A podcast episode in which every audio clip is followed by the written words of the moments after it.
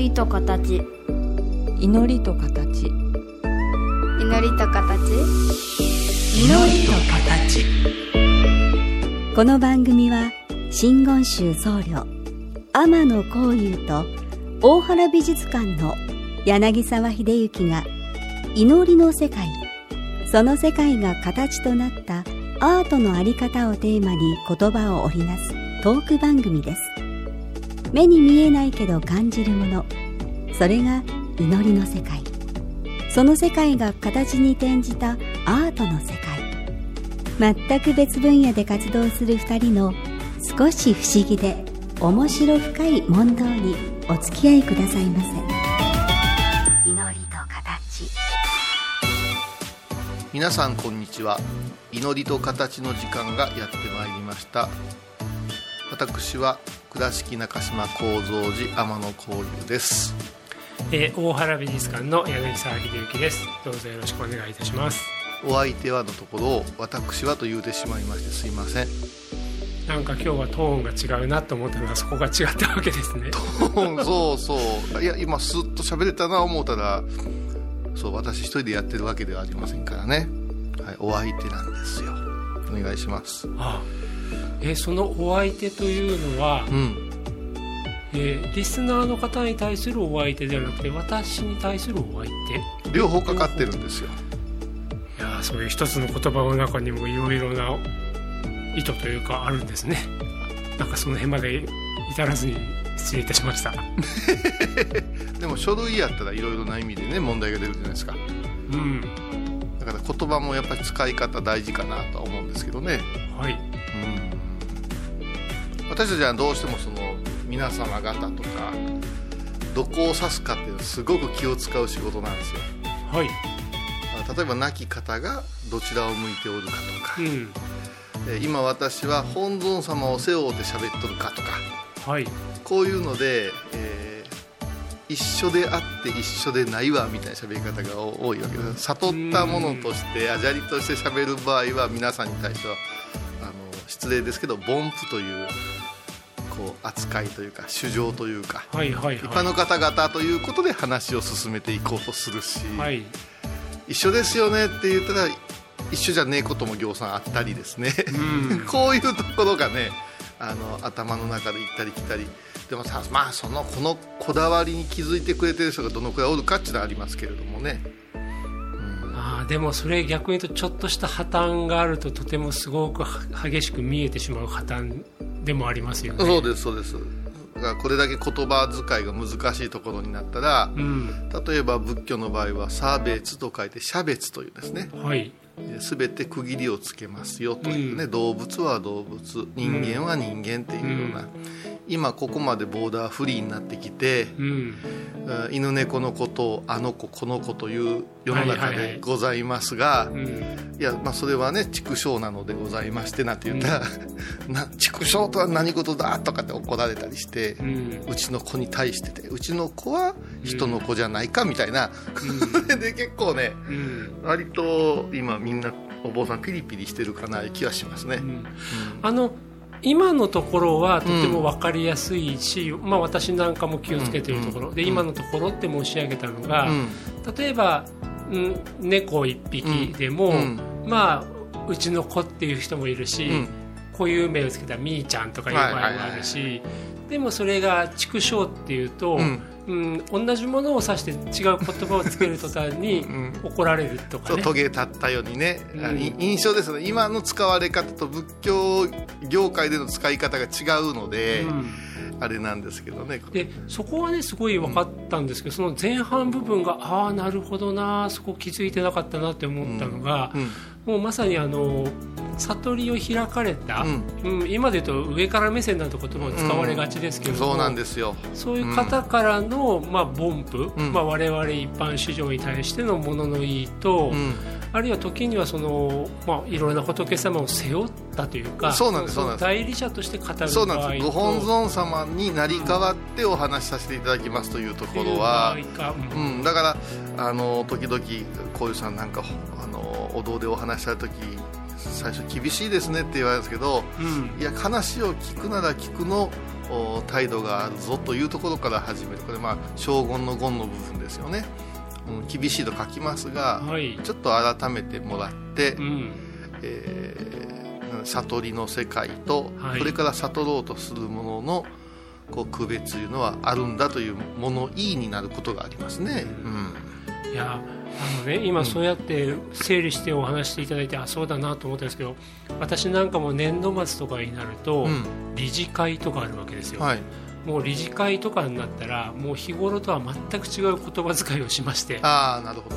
ね、でそれはやっぱりその理事会にいらっしゃる方々が例えば会社の社長さんもいらっしゃるし、うん。大学の教員の方もいらっしゃるし、まあ、日頃なら何々社長さんとか、うん。何々先生とか呼んでる方も、うん。そういう時では何々理事とか言ったりする。あ役員名でね。あとあの審査会なんかでもやっぱりそれぞれ日頃とは違った言い方でもうみんな一律審査会だと何々委員何々委員があって、うん。うん。わかりますだからいわばそのその場に応じて相手の方の呼び名故障っていうのは変わることはあるけども、逆に言うと今小遊さんがおっしゃったようにはい。仏様の代理として語っている場合とか、はい。まあ、悟りを開いたっていう場合はい。方としての、はい。だから自分の立ち位置そのものが変わったことによって、はい。うん、語り口とか相手方のなんだ別称？別称ですね。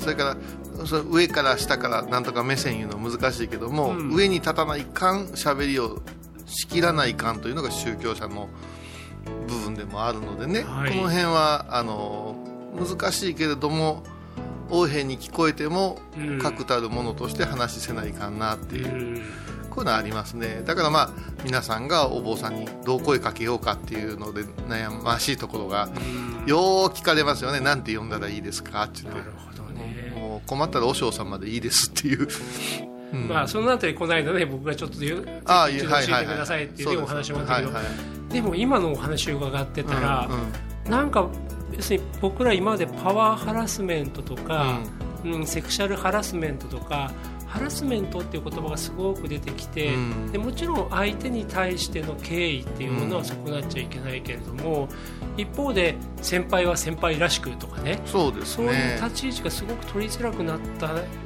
いやそれちょっともう、うん。世界中の価値観を一緒にしようとする動きだから難しいですよね。うん。本当に難しいですよね、うん。で仏教なんてインドから生まれてますでしょ。はいインドって、まあ、世界でもものすごく稀な階級社会のものから生まれてますし、うん。それがいい悪いではないけれども、ううんーんっていうところは難しくなりましたよね。で、うん。自分はき基準を決めてるんですよ。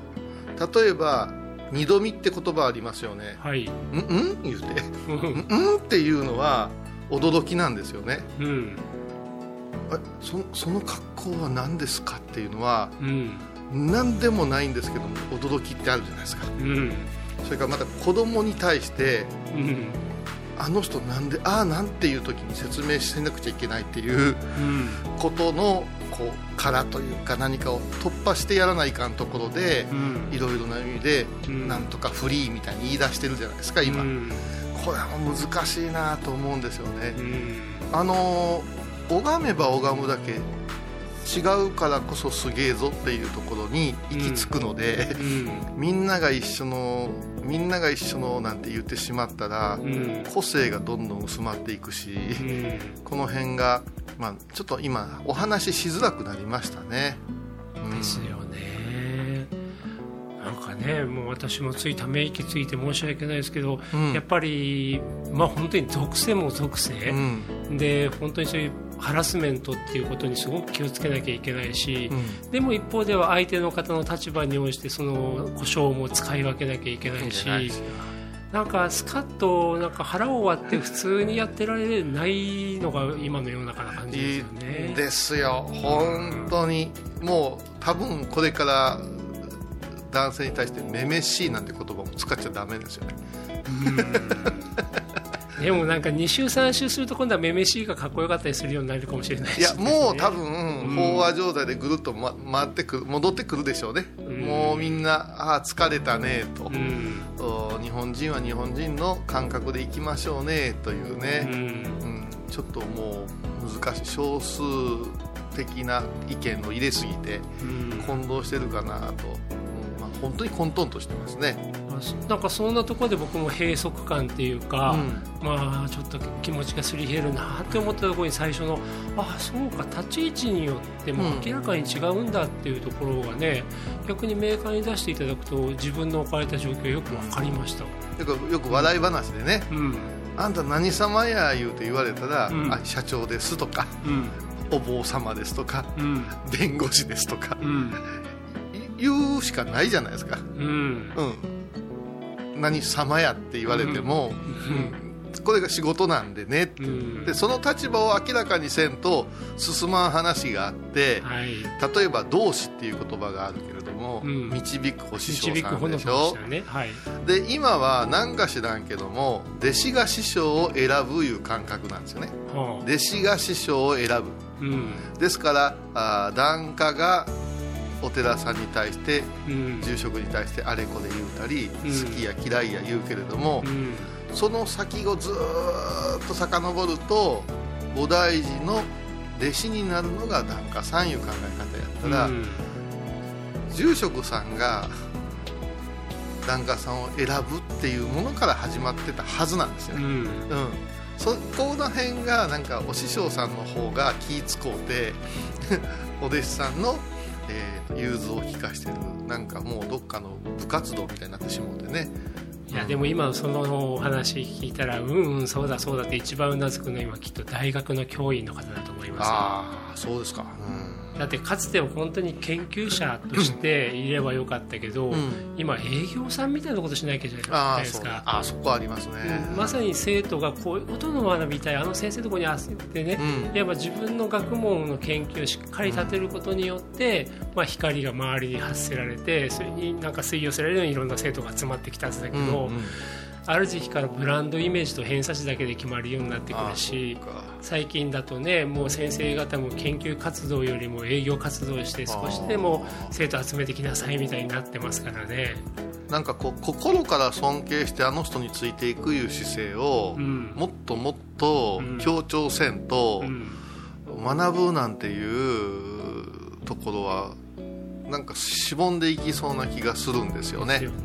うん。でもなんか一方で言うと大学でも例えば僕らなんかだから美術史って学びますけども、はい、高校生にはうん。どこの大学にどういう先生がいらっしゃるかなんて全然わかんないわけですよね。情報がないから。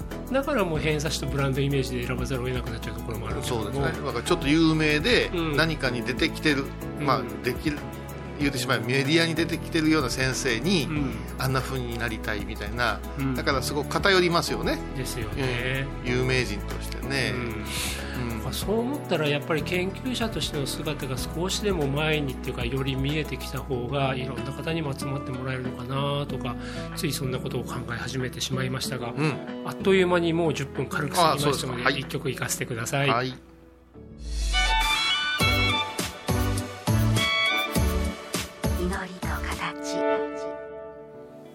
あのそうは言いながらこの間うん。本当にふと思ってこういうさんにこれをお聞きしたいんですってお尋ねしたうん。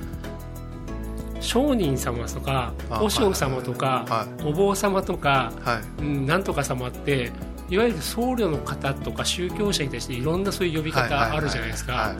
あれってなんであんなに分かれていやるんですびっくりしたね。あの質問が来るんか思って、かあそうですか、うん、だってこの番組が柳沢さんにとってうん。憩いの場や言うてはるのもう何日も前からこういう組み立てでこういうご質問をこういう風になんて言ってたらうん。もう他の学会やさ他の仕事と変わりがないやなあいでうん。あのー私ねあの質問の時にちょっと返したけどーうん。つまらん質問や思ったんですよ。うん。あの一番よう聞かれんの。あのー坊さんが出る番組によったら「えっとお嬢さんってどう読んだらいいんですか？おじゅっさんとは何ですか？うん。インゲさんとは商人さんとは」言うて、いやもうお坊様でええですよって言って終わるところがあって、まあまあもちろん柳沢さんの頭の中に違う展開があるんだろうとは思ったんだけれども、あのなんか違うなあ思って僕からすると、うん。あのおそらくこういうさんの前で、うん出してはいけない話題はないと思ってるんですね。もうあー。何をお聞きしても許していただける。んと思ってるんですよ、うん。ただ場合によってはご宗派によってなんかすごいデリケートな問題があったりすることだけは聞いといた方がいいのかなってところもちょっとあったりして。あのーうちはもう、うんその辺はうんザクッとしてますね、うん。でね僕なんであれお伺いしたかっていうと、空海様って呼ばれるんですか？ってそこが一番聞きたかったところ空海様のことって皆さんなんて呼ばれるんです？お大師様。やっぱりお大師様、一般的にはお大師様、うん。岡山的にはお弟子さんうん。ですね、うん。で空海さんっていう言い方でもうん。本当に信仰してるものからするとちょっと抵抗があってうんそれからお大師さんっていう言い方まではちょっと許されるっていうのがなんか不思議なものでうね、ん。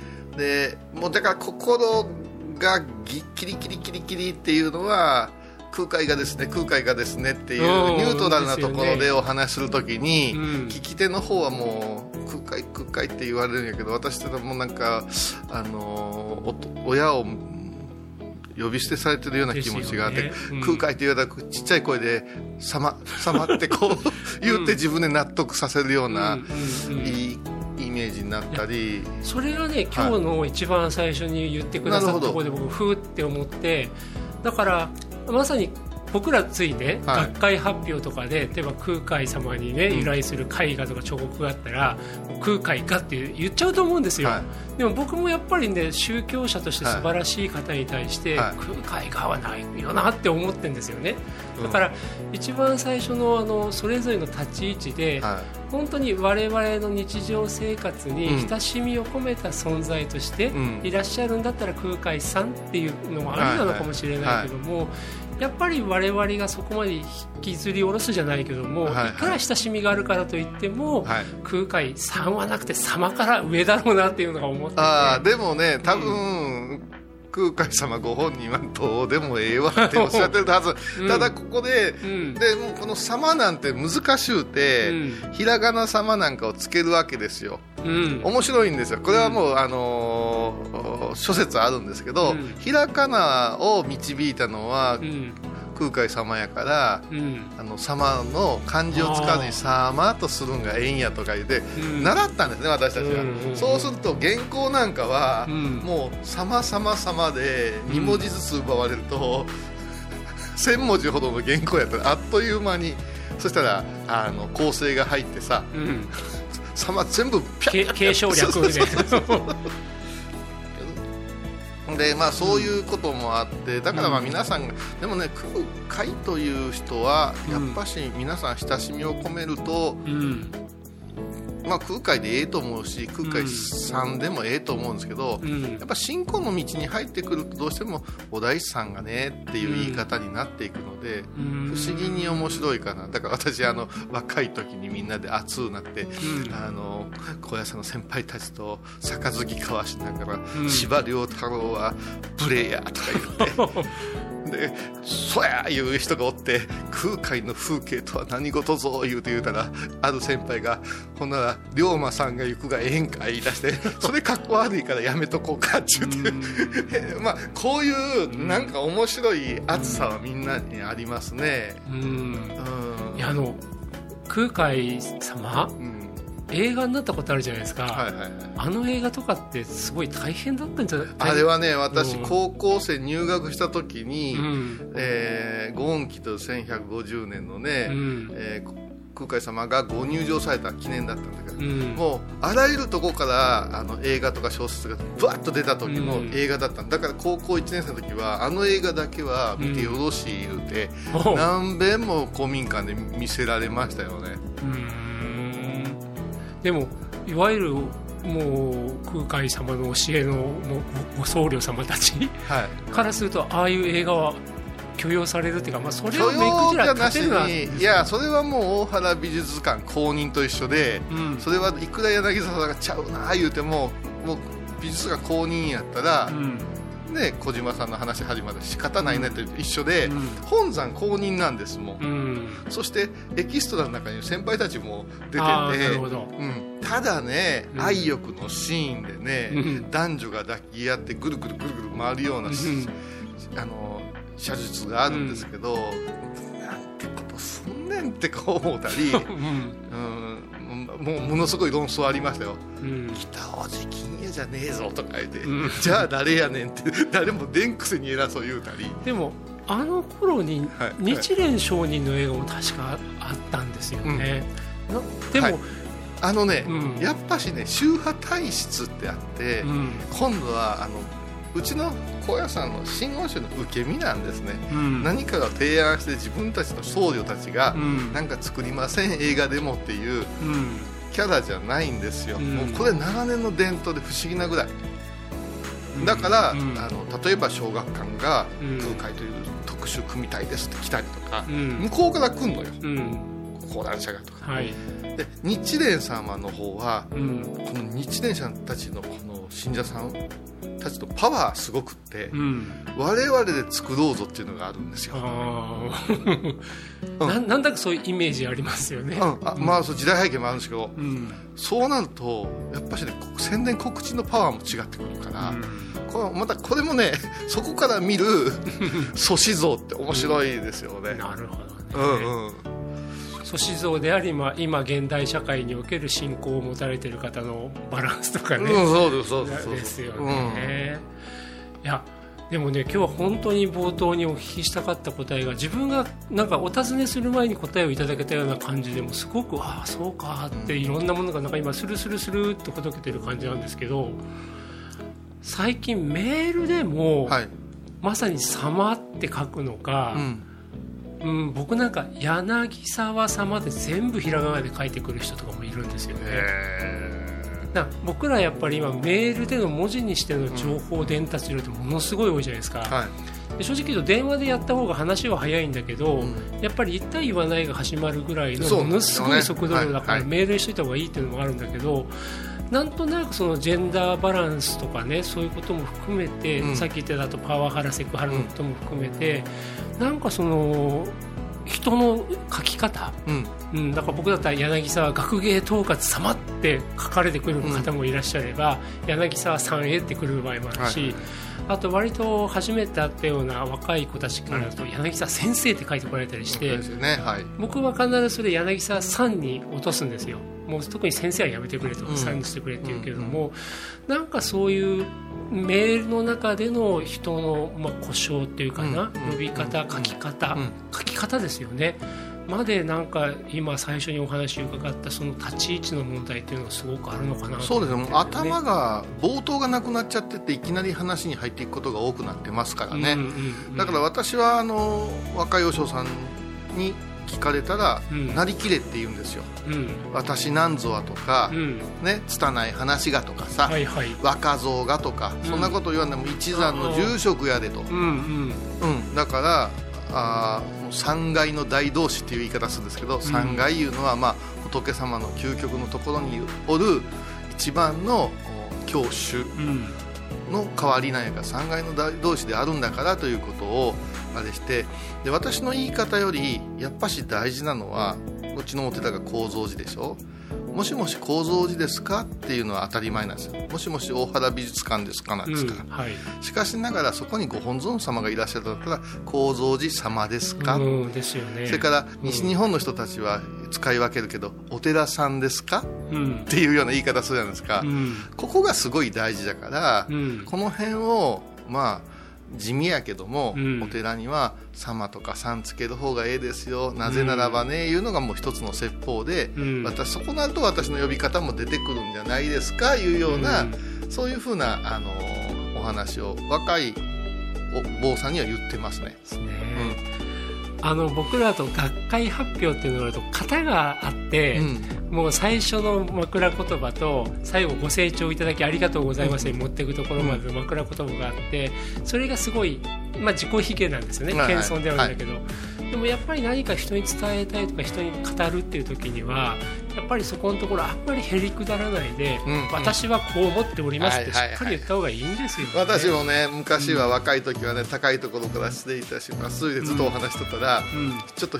よう口の立つおお檀家のおじちゃんがうん「おじさんあんたが高いところに行かなどうすんねん」って言われて もうその一言いらんから言うて言うてくれて、ああなるほどな思ったんやけど、うん。うんやっぱしなんかね謙遜したり卑下することでう、んなんかこう ホッとしてるところもあるんでね、うん。それは自信のなさになってくるから、りました。